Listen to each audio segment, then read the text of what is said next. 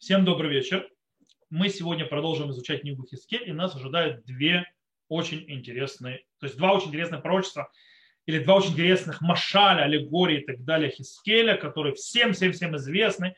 Один это Хазона от Самота и Вашот, то есть да, видение в сухих, в сухих костях. Мы его разберем досконально. И второе – это видение, или это называется пророчество двух деревьев, которые соединяются в одно. Э, и это, в принципе, две, два видения Хискеля, которые закрывают часть, занимающуюся вопросом избавления в книге Хискеля. У нас еще остался в следующей главе 38, в 39 главе.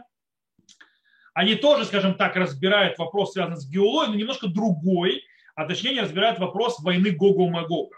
Это, в принципе, следующая глава и глава после этого. Это Гогу Магог. Э, и после этого начнем заниматься уже и храмом. То есть, да, в будущем храм, который видит Хискель.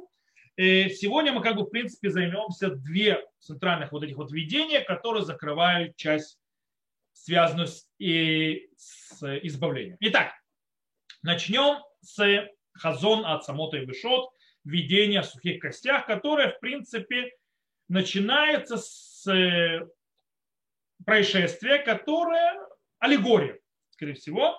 Э, мы потом разберемся. Но мы разберемся, то есть смысл аллегории, о чем идет речь и так далее, чуть позже. Давайте мы пока прочитаем нашу, э, наше видение. «Было на мне рука Господня, и увлек меня духом своим Господь, и опустил меня среди долины». Кстати, многие комментируют и говорят в своем родах, что речь идет о той долине, где находился Хискель, э, когда его посвящали в порог, когда он видел колесницу и так далее, когда он, то есть, называется пророчество посвящения в самом начале книги Гискель, та же долина.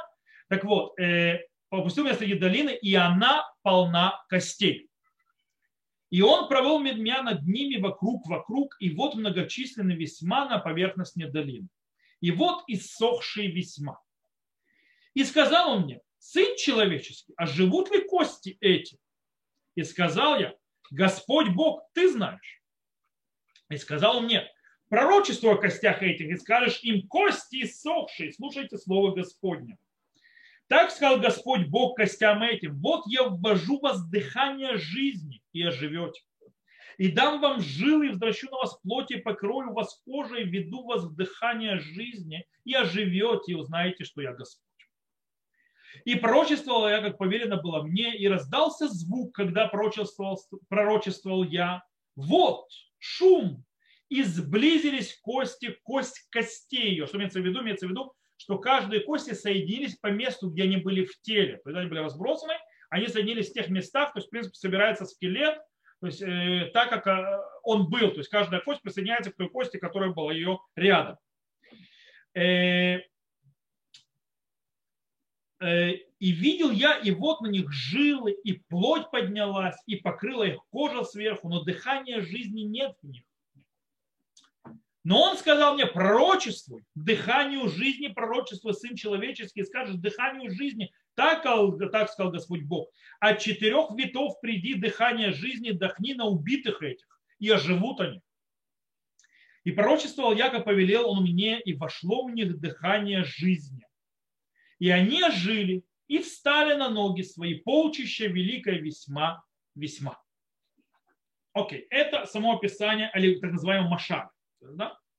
То есть, в принципе, вначале Всевышний обращается к пророку Хискелю, что он ему говорит? А ты хаена от самота или будут ли жить эти кости? В принципе, простой ответ какой? Нет, конечно. Кто видел, чтобы мертвые вставали? Но Хискель, это как пророк понимает, не как пророк по логике. Если Всевышний задает такой вопрос, то ответ не может быть простым. То есть тут что-то не так. То есть, да, тут что-то нужно, тут что-то особенное. Поэтому, естественно, пророк дает ответ, Ашем Илуким Атая Дата, то есть Господь Бог, ты знаешь, ты знаешь, что, что могут они жить или нет.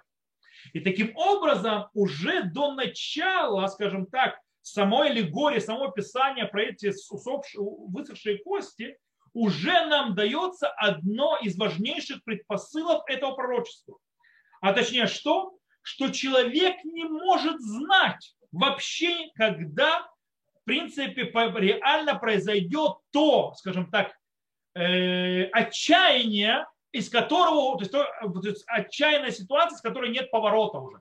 То есть даже смерть, даже смерть, разложение и высыхание костей, может быть, это не конец. То есть, может быть, не, не надо там еще настолько отчаиваться. Да, в конце концов, Всевышний может оживить и поднять даже высохшие кости. Это один из важных то есть, э, то есть, э, идей, которые проносят пророчество еще до того, как она началась. То есть только в самом вопросе, могут ли они жить, и ответа, и ответа пророка только ты можешь знать. Да или нет? Окей. И действительно, перед глазами Хискеля раскрывается жуткая, с одной стороны, картина, но, в принципе, потрясающая. Э, встают к жизни эти кости а, а, а, обрастают э, плотью, обрастают кожей, обрастают всем и оживают. Кстати, интересно, здесь явно видно очень интересная вещь. Всевышний описывает, когда он заявляет о том, что эти кости оживут, что эти кости поднимутся, обрастут, он э, объясняет все одним процессом цельным. Всевышний говорит нам так, смотрите, как в шестом стихе сказано, «И дам вам жилы, и возвращу на вас плоти, покрою вас кожа, и введу вас дыхание жизни, и оживете, и узнаете, что я Господь». Но когда же это происходит, как описывает Тахискель, это происходит в двух этапах. В первом этапе мы видим, что жизни нет.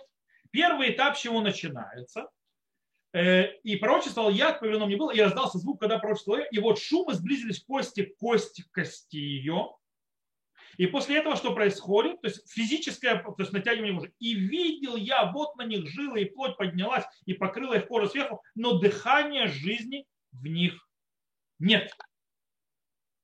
То есть есть кожа, плоть и все, то есть на свете, но жизни, то есть духа нет, дыхания нет, нету.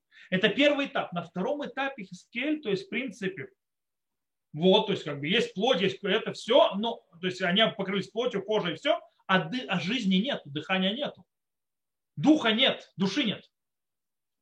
И Хискель, то есть Всевышний обращает, то есть, в принципе, требует Хискеля снова пророчества. И сказано, и пророчествовал я, как повелел он мне, и вошло в них дыхание жизни, они ожили, стали ноги свои, полчища великое весьма-весьма. То есть в конце, на втором этапе, что происходит, в них входит дух жизни, и они поднимаются. Кстати, напоминает нам что? Это нам напоминает явное творение первого человека. Первый человек, как про него сказано сначала, «Вияцера шем илуким это Адам афар мин Адама». И создал Господь, э, то есть человека э, из праха земного. И на втором этапе сказано, «Виепах беапав нишмат хаим Адам ленефеш хая». То есть, да, и вдул в человека, то есть э, дыхание жизни, и стал он душой живой. То есть, в принципе, сначала тело, а потом душа, дух входит. То же самое здесь происходит два этапа сначала обрастают, то есть тело возвращается в свою, свою, то есть э, как оно выглядело до разложения, то есть нормальное состояние физическое, то есть физическое возвращение назад. И следующий этап – это духовное возвращение, в принципе, дарование жизни. Теперь вопрос задается, зачем два этапа? Почему Всевышний описано как одним этапом, а нам описано два этапа? Почему э, скажем так, изначально, когда уже э, обрастали кожей и так далее, эти кости и плотью, почему тогда уже не вошло в дыхание? Ответ на это раскрывается где? В Нимшаль. То есть, в принципе, в раскрытии аллегории, как Всевышний ее объясняет, саму эту аллегорию. Читаем дальше. И он сказал мне, сын человеческий, то есть сейчас Всевышний объясняет, что ты видел. Есть, да? Кости эти, весь дом Израиля. Вот, говорят они, иссохли кости наши, и исчезла надежда наша, покончена с нами. Посему пророчествуй, скажешь им, так сказал Господь Бог, вот я открываю погребение ваше и подниму вас из погребений ваших, народ мой, и приведу вас в землю Израиля, и узнаете, что я Господь, когда я открою погребение ваше, народ мой, когда подниму вас из погребений ваших. И вложу дух мой в вас, и оживете, и дам вам покой на земле вашей, и узнаете, что я Господь. Сказал и сделаю слово Господа Бога. То есть, в принципе, в самом начале Ихискель объясняет через Бога Всевышнего, что о ком идет речь, что эти за кости? Это весь дом Израиля, эти сухие кости. То есть, в принципе, получается, что после разрушения храма, после всего разрушения, то, что произошло, скажем так, на, э, на народ Израиля напало полное отчаяние. Что им конец, то есть все, нет надежды, это конец, все, все закончилось. И это мы, кстати, видели, э, мы видели, когда мы учили 33 главу, в 10 стихе, там явно появляются именно вот эти вот нотки, кипшаэйну, хатейну, алейну, убама, нахну, нематим, веэхнихи. То есть, да, говорит, ибо наши грехи и наши, то есть прегрешения на нас, и в них будем жить, то есть разлагаться, как будем жить. То есть, это конец, полное отчаяние. То есть все, нету дальше ничего. И в принципе приходит пророчество, и что оно делает? И оно в принципе Э, занимается именно вот этим вот ощущением э, безысходности полного отчаяния и дает надежду. Дает надежду даже сухим костям. То есть, да, что даже им, сухим костям, высохшим уже, после полного разложения, есть возвращение, есть возрождение. Э, таким образом, кстати, здесь тоже очень интересная вещь, обратите внимание, как в Машале, то есть, да, как э, в самом Хазоне, то есть когда описываете кости и так далее, тоже здесь происходит тоже два этапа. Первый этап избавления, как происходит, это физическое возрождение. То есть у, у избавления есть два этапа. Первое физическое избавление, в принципе, что имеется в виду? Кибуц голод, собрание всех изгнанных в землю Израиля, как вегина они потех et кивротхем, велети утхем микивротхем, ами вегевети утхем аладмат Исраэль. И вот я раскрываю ваши могилы, ваше погребение, и поднимаю вас из ваших погребений, могил ваших, то есть народ мой, и приведу вас на землю Израиля. То есть избавление я вас соберу физически. Э, и здесь самое важное, то есть в принципе, э, кстати, вот это очень интересная вещь. И только на втором этапе описано, что написано на втором этапе. «Э, и узнаете, что я и вложу дух мой в вас, и оживете. То есть, да, есть я вас приду на землю Израиля, и так далее, а потом вложу в дух ваш, и ты воспрянете. То есть на втором этапе. Кстати, есть очень, в обоих этапах есть важная вещь. Вы ядатем кианиашим. То есть и познайте, что я Господь. В первом этапе физическом избавлении, когда я вас просто приведу в землю и сделаю вас нормальным, то есть назад, физически живущими, как, на, как народ. Второй этап, когда я вам приведу духовность и жизнь, то есть духовную вас как народ. Кстати, здесь это одно из сильнейших и важнейших и центральных источников нашего избавления, то, что называется Дня независимости. И Хискель описывает, что ничего не будет сразу есть два этапа. Первый этап – это физическое оживление. То есть сначала физически народ воспрянет, без всякой духовности. Это явно написано. Сначала кости, кожей собрали на земле Израиля, и потом я дух вам дам. То есть на втором этапе. И тогда это будет полное избавление, тогда оживет полностью то есть эти кости. И таким образом первый этап – это уже этап избавления. Это, в принципе, то, что мы живем сейчас. Э, кстати, интересно, что действительно у Харидим, у некоторых, то есть сегодня уже меньше, было такое, они называли не Йома Ацмаут, а Йома Ацамут. То есть вместо Дня независимости День костей. Есть в этом что-то? В принципе, это возрождение костей. Но это же величайшее чудо и есть. Это одно из пророчеств избавления, первого этапа его. Что сначала воскреснут кости, то сначала вернется физическое возрождение, полное, государственности и так далее, и так далее. Только потом, с Божьей помощью, войдет дух. И это второй этап. Э, поэтому, то есть, в принципе, начинаем первый этап, ожидая следующий этап. Окей, поедем дальше. Здесь это то, что видно с точки зрения, то, что называется пшата псуким, то есть да, простого понимания текста. И, и обычно мы, кстати, то есть когда мы говорим про книгу Хискель, мы разбираем текст, скажем так, простое понимание текста, туда-сюда, некоторые комментарии. Мы обычно не уходим в глубину хазаль, то есть да, наших мудрецов, а здесь просто нельзя.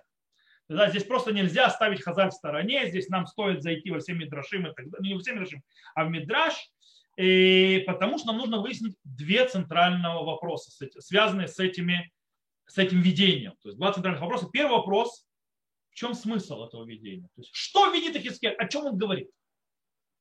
О чем это пророчество? И тут, и, скажем так, есть два подхода основных. Первый подход, который приводят классические наши комментаторы, Раши, Радак и так далее, что весь эта аллегория говорит о возвращении народа Израиля, физически возрождении еврейского народа в своей земле изначально.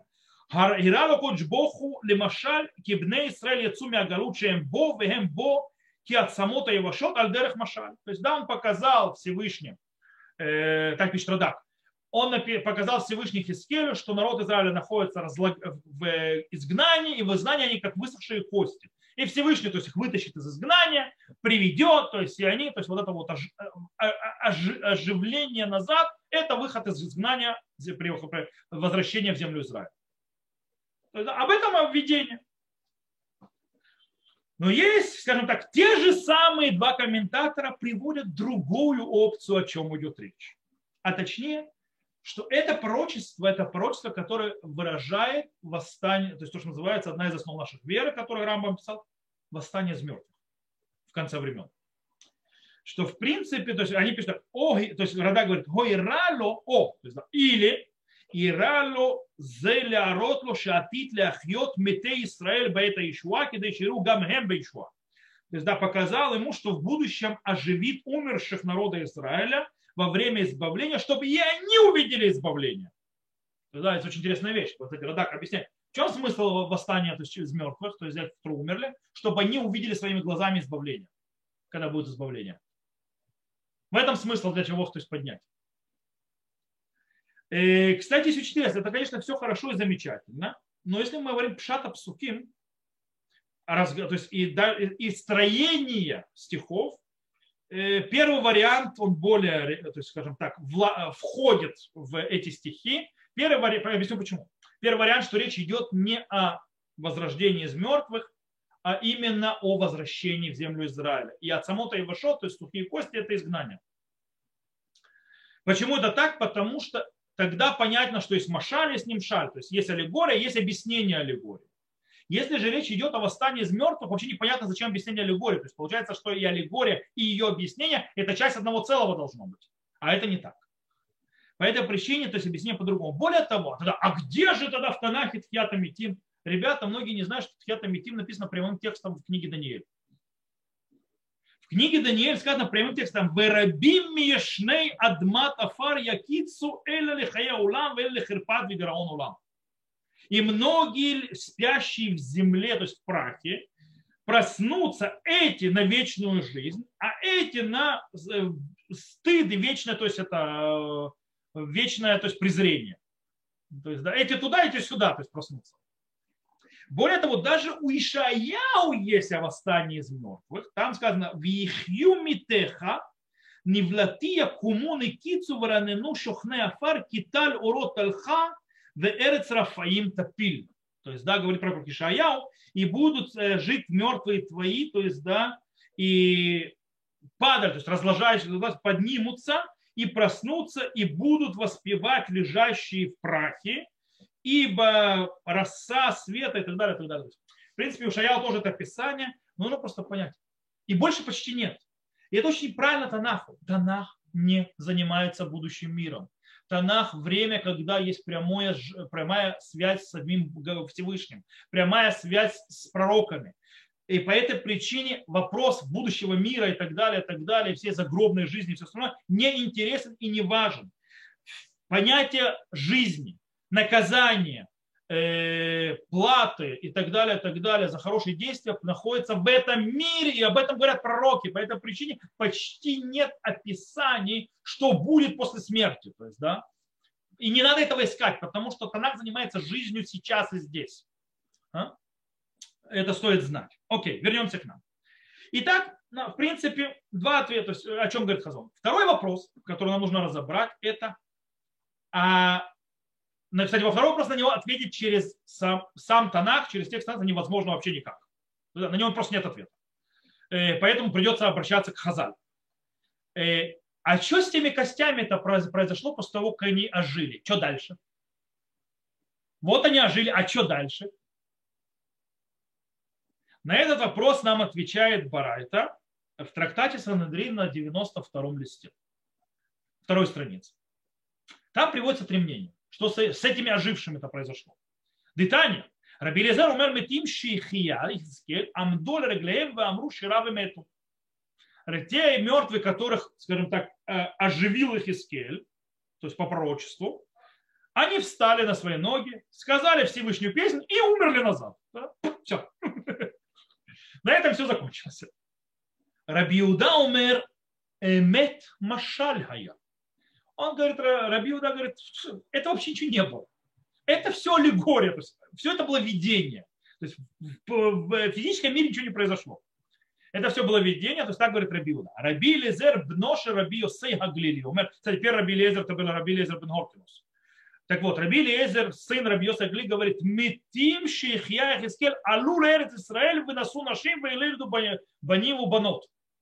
А те мертвые, которые оживил Хискель, мало что не умерли, они подняли землю Израиля с избавлением и, скажем так, э, родили детей, то есть женились, родили детей и все.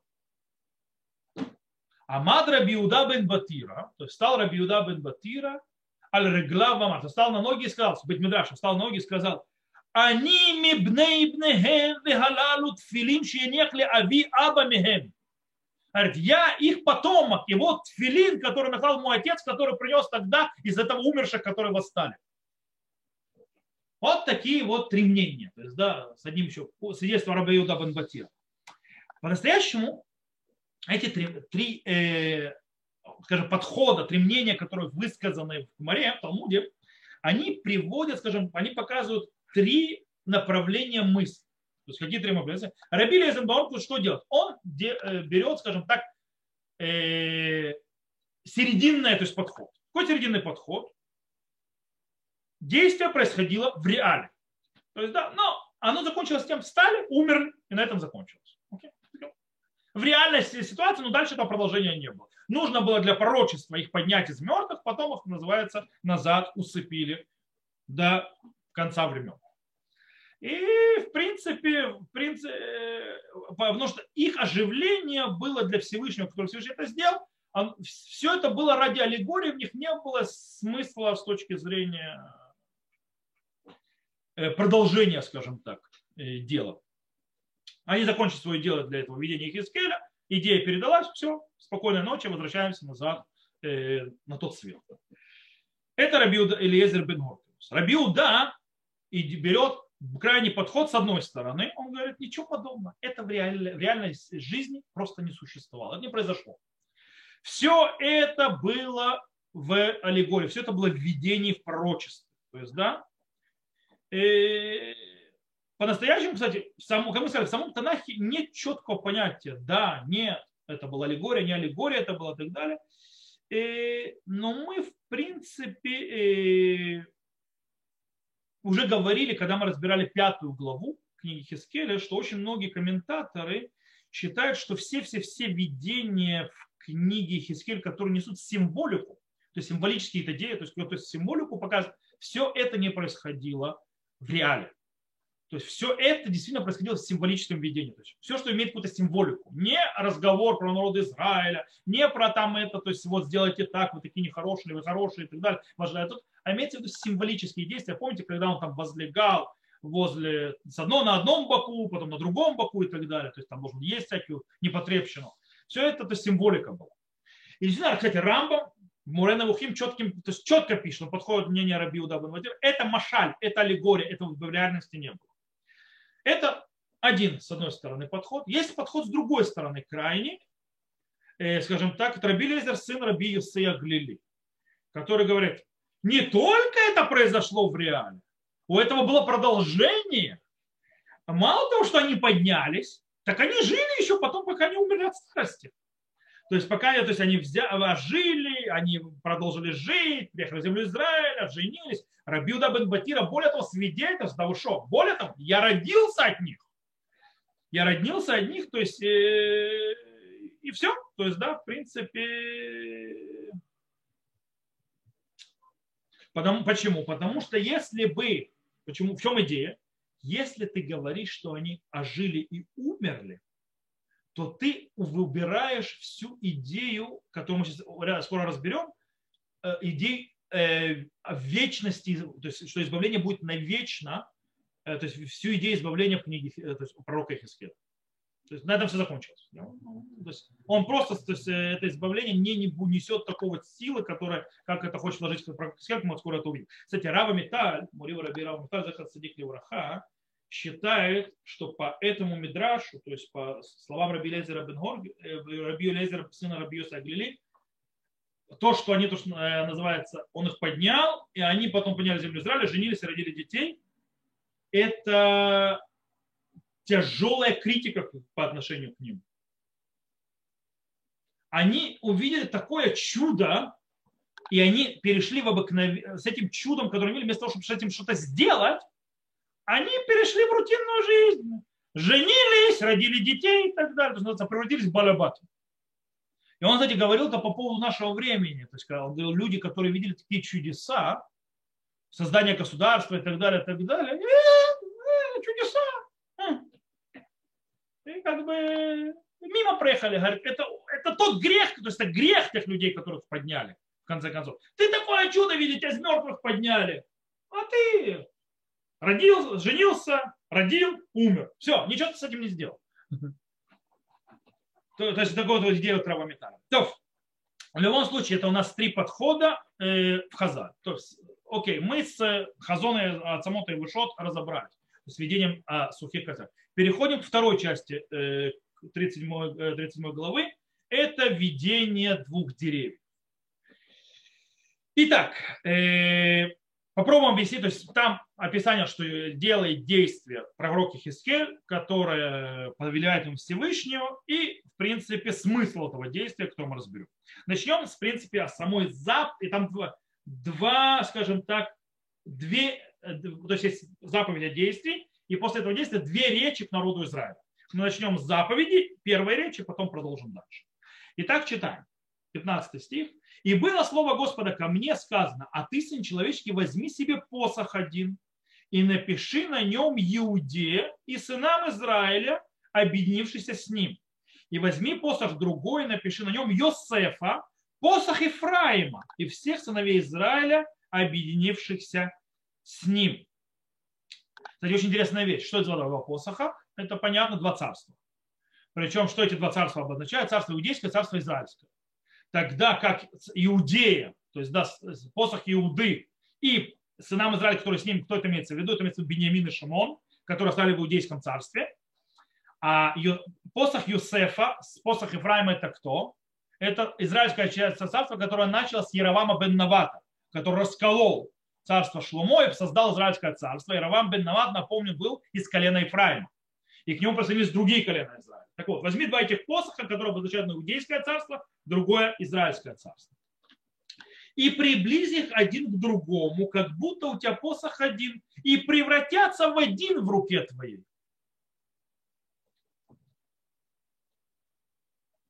Кстати, интересно, что на иврите написано эц, не написано посох, написано древо, не написано посох. Посох это мате. То есть это неверный перевод на русский. Э, и приблизил, то есть и станет руки одним в июля хадим биадеха, то есть одним целым у тебя в руке. И когда скажут тебе сыны народа Израиля, говоря, не скажешь ли нам, что это у тебя, скажи им, так сказал Господь Бог, вот я беру посох Иосифа, который в руке Ефраима, и колен Израиля, объединившихся с ним, и положу его посоху Иуды, и сделаю их посохом единым, и превратятся они в один, в один в руке моей. И будут посохи, на которых напишешь ты в руке твоей, пред глазами их. Окей. Кстати, тут есть очень интересная вещь. Э, Ихискель, в принципе, заповедует как мы сказали, взять два посоха, два дерева. То есть, да, один символизирует царство иудейское, другой символизирует царство израильское. То есть один написано Иуда, другой Юсеф, Юсеф это. И, в принципе, кстати, действие, которое очень похоже с одного, то есть, на вид, то есть с первого взгляда, на действие, которое было с Корохом когда был Корах, то есть, да, вся там бардак, Всевышний заповедует, чтобы каждый взял 12 посохов, то есть, да, и каждый взял посох, посох по дому отцов и так далее, и, то есть, поставили, кто посох, который зацветет, того избрал Всевышний. То есть, да, но там посохи были не для того, чтобы соединиться, э, то есть, на них тоже писали имена, то есть, да, колен, а для того, чтобы показать разницу. Здесь же берут посохи с названием двух царств, есть колен Израиля, которые разъединились, для того, чтобы соединить их вместе. Чтобы они стали одним целым. Не показать не разницу, а именно объединение. И в принципе здесь в этой вещи есть новое что-то, что не сказано другими пророками до Ихискеля. Дело в том, что Ишаяу тоже говорил о двух царствах, иудейском и израильском, но там он говорит немножко другое. Он говорит, что эти два царства будут жить один рядом с другим в мире. Они так они ссорились до этого. Весара кинат Ифраим вецуре Иуда, викарту Ифраим велой канеет Иуда, Иуда лоя цар это Ифраим. То есть, да, и уйдет ревность Ифраима, то есть, да, и, как бы скажем так, враждебность к Иудее, Иуда, Иуда, то есть не, Ифраим не будет завидовать Иуде, Иуда не будет то есть, приносить страдания Ифраиму. То есть, в принципе, все будет хорошо и так далее. И Хискель описывает более дальнее видение, которого не удостоились предыдущие пророки. То есть то, что даже во втором храме не произошло. Он видит, когда все колена объединятся назад в одно целое и в одно царство. То есть они станут одним целым снова все-все-все колена.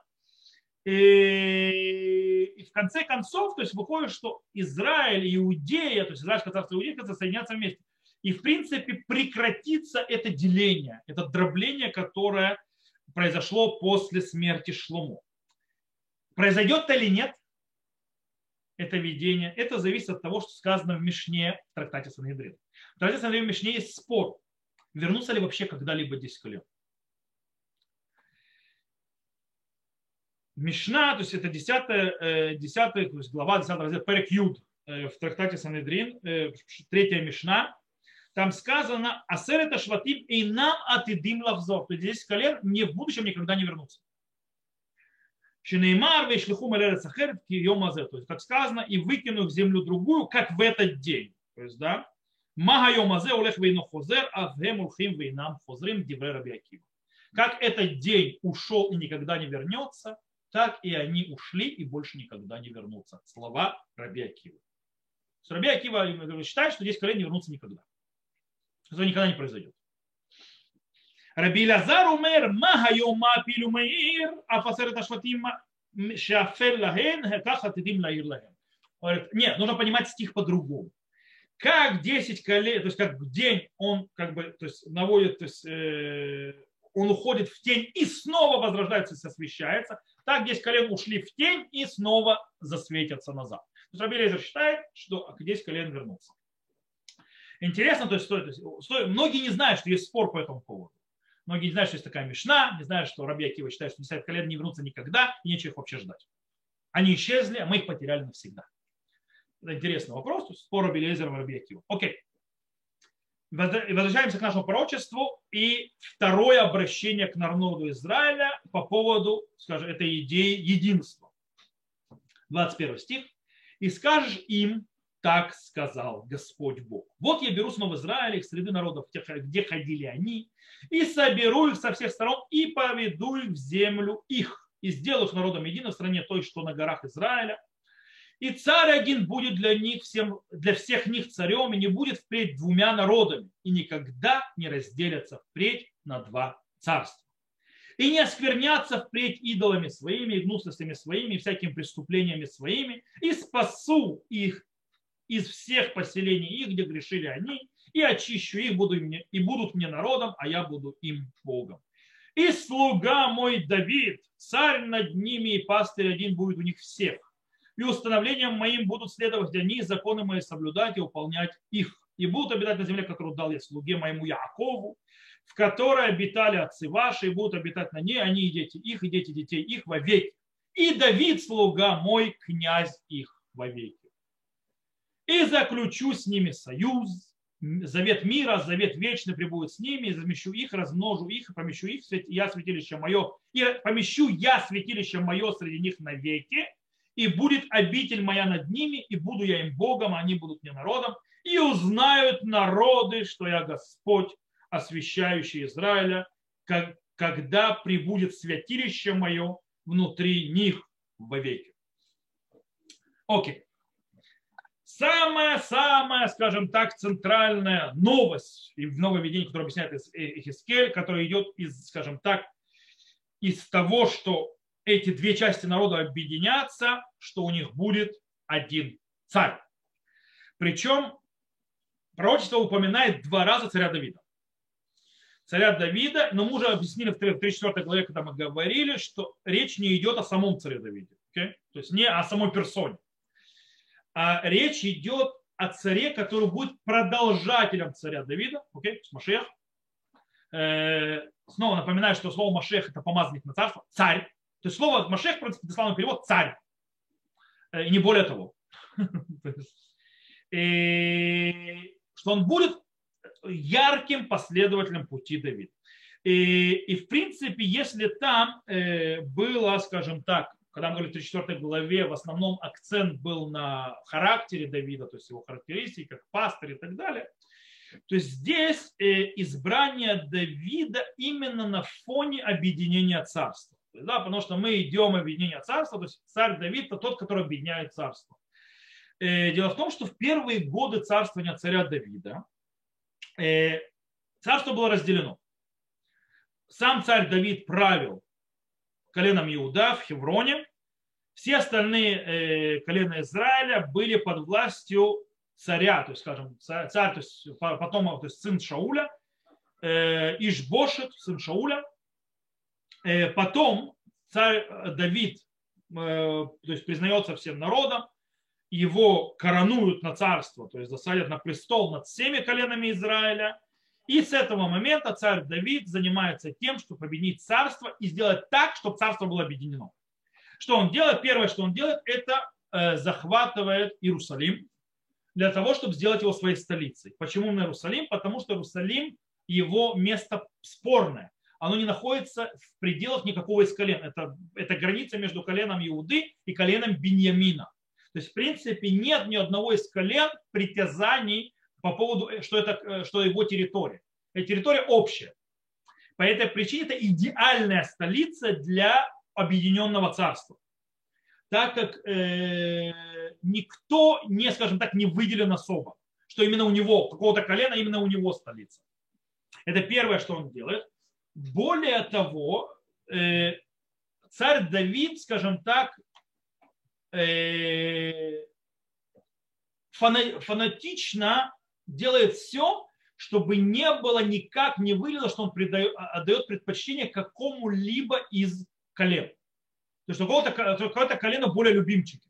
Ни, ни в коем случае. На это него колено Иуды очень сильно обижалось. Типа, ну ты же из нашего колена, то есть, что это такое? Да, почему нас то есть, не предпочитаешь? Царь Давид очень сильно работал, чтобы этого не было, потому что сохраняет единство. Царь Шломо, кстати, в отличие от папы, э, очень сильно дал почувствовать другим коленам, не колено Иуды, что они типа второсортные. То есть колено Иуды, оно, они самые крутые, а все остальные второсортные. Э, кстати, скорее всего, что и привело, к, кроме всего прочего, к разделению на два царства. То есть, да, когда колено обиделись сильно прав, да, то есть была подоплека и другая, и духовная тоже, но в принципе тут это тоже одно из подогреваний проблемы было. Поэтому, когда мы говорим об объединенном царстве, мы говорим о человеке как царь Давид. Царь Давид как объединяющий, как тот, который соединяет все колена в одно целое. Только такой царь. Это одна вещь. Еще, скажем так, э, новая вещь, которую говорит Ихискель, которую не говорили до него эти пророки – он говорит по поводу вечности э, этих пророчеств избавления. То есть они уйдут в вечность. То есть, в принципе, пророчество, которое мы прочитали, оно четыре раза подчеркивает четыре основных аспекта избавления, про которые сказано навсегда, то есть навеки. Э, то есть, в принципе, это говорит о том, что эти происшествия, которые произойдут, они не будут проходящими, то есть пришло и ушло, то есть было, то есть временно, они будут продолжаться навечно. Какие четыре вещи? Первое это царство, объединенное царство Давида. Вы Давид Авди Насилахем ле олам. И, и Давид, князь мой, то есть, мой, то есть Давид раб мой, князь им навеки. То есть объединенное царство под Давида. То есть, да, кстати, с точки зрения, очень интересно, то есть, да, по-настоящему нет ничего нового в том, что царство Давида будет навеки. Это уже было, скажем так, э, сказано в некоторых вещах Шмуль Бет, то есть да, во второй книге Шмуэля уже сказано, Венейман битха вмлахтха ад улам лифанеха кисеха янахон ад улам. То есть, да, и он говорит, что навеки твой будет престол, то есть передаваться. Э, но под завязки того, что говорится в Хискеле, все равно здесь есть что-то новое, что не сказано в книге Шмуэля. И пророк Натан еще при жизни Давида обещает Давиду вечное царство. Э, но в конце концов, тысячи лет уже нет царства Давида. Ну нет. Э, поэтому нужно объяснять другое. Нужно по-другому объяснять, что не вечно будет продолжаться царство Давида, а царь, престол Давида никогда, то есть дом Давида никогда не будет поменен на царство. То есть даже если будет пропасть какое-то времени, когда он не будет сидеть на престоле, то в конце концов его царство вернется именно его престола, его семьи. То есть это то, что будет продолжение. И, и, а здесь, здесь, это то, что говорит книга Шмойля. Здесь же именно речь идет о продолжении царства без прекращения после возрождения.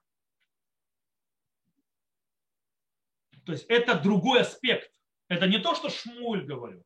Шмуэль Бет, то есть Шмуэль Бет, пророк Натан, что говорил? Он говорил, что твое царство, в конце концов, не поменяется, то есть твоя династия не сменится другой. Даже когда будет пропасть. То, что говорит пророк Ихискель, что когда возродится дом Давида, оно больше никогда не прекратится. То есть не будет больше перерывов. Это первый аспект. Второй аспект – Аишива Барец, нахождение нашей земли Израиля. Вияшву алея хема увнехем увневнехем ад олам. То есть, да, и будут обитать на земле, которую дал я слуге моему Якову, в которой обитали отцы ваши, и будут обитать на ней они и дети их, и дети детей их вовеки. То есть мы вернемся на землю Израиля навсегда. Когда вернемся. То есть в том избавлении. Это второй аспект. Третий аспект. Хашалом. Мир, который придет на землю Израиля, будет вечным это векарати лагем брит шалом, брит улам еутам. То есть, да, э, и заключу с ними завет мира, завет вечный прибудет с ними. И четвертый аспект, в конце концов, возвращение шхины в храм. И это возвращение будет навеки. То есть храм, который будет стоять вечно. Винатати от мигдаши бетухам ле улам, и дам я свое святилище в них навеки. Вееду хагуим, ки они ашем микадешит Израиль бахайотам, бахайот мигдаши бетухам ле улам. И познают, то есть народы, ибо я Господь, святящий Израиль, присутствие моего святилища внутри их навеки. То есть это возвращение навеки. То есть, в принципе, в этих словах огромное утешение народа Израиля изгнания, разрушения, страдания, которые так скрупулезно и по, по, по, скажем так, во всех деталях были описаны Ихискелем в первой части его книги, никогда, никогда не вернутся, когда произойдет избавление, настоящее избавление. Избавление, когда она придет, она будет, то, что называется, непереворачиваема. То есть этого больше никогда не будет. Это будет отсюда и навсегда. Это что говорит. Вместе с этими новшествами, то есть, да, вечного, то есть, которое произойдет, Искель снова упоминает те вещи, о которых он уже говорил в других пророчествах. Например, то есть, да, что будет прекратиться идолопоклонство, то есть народ Израиля больше не будет поклоняться идол, идолам. Он об этом уже говорил в 14 главе. Э, также то, что народ Израиля будет освящен, то есть очищен об этом он, мы, мы читали в 36 главе, в прошлой главе, что народ Израиля в Израилях Хемайм Теурим и брошу на вас чистую воду и так далее. То есть эта тема уже обсуждалась, то есть он снова возвращается к ней. И, естественно, обещание сидеть в земле Израиля навечно. Это было здесь, и это в конце было прошлого э, главы, 36 главы, что э, это тоже будет произойдет. То есть, в принципе, на этом мы закончили разбор двух пророчеств двух видений Ихискеля и, в принципе, закончили э, все, скажем так, пророчество избавления Ихискеля на этом моменте. то есть вот введение сухих костей, то есть с одной стороны возрождение народа Израиля, э, так или иначе, то есть да, или тхиатамитим и возвращение, естественно, из изгнания, плюс обещание вечного, э, вечности избавления в разных его аспектах через введение соединения двух и объединение народа, естественно, через объединение двух деревьев, двух посохов в один посох, в одно дерево.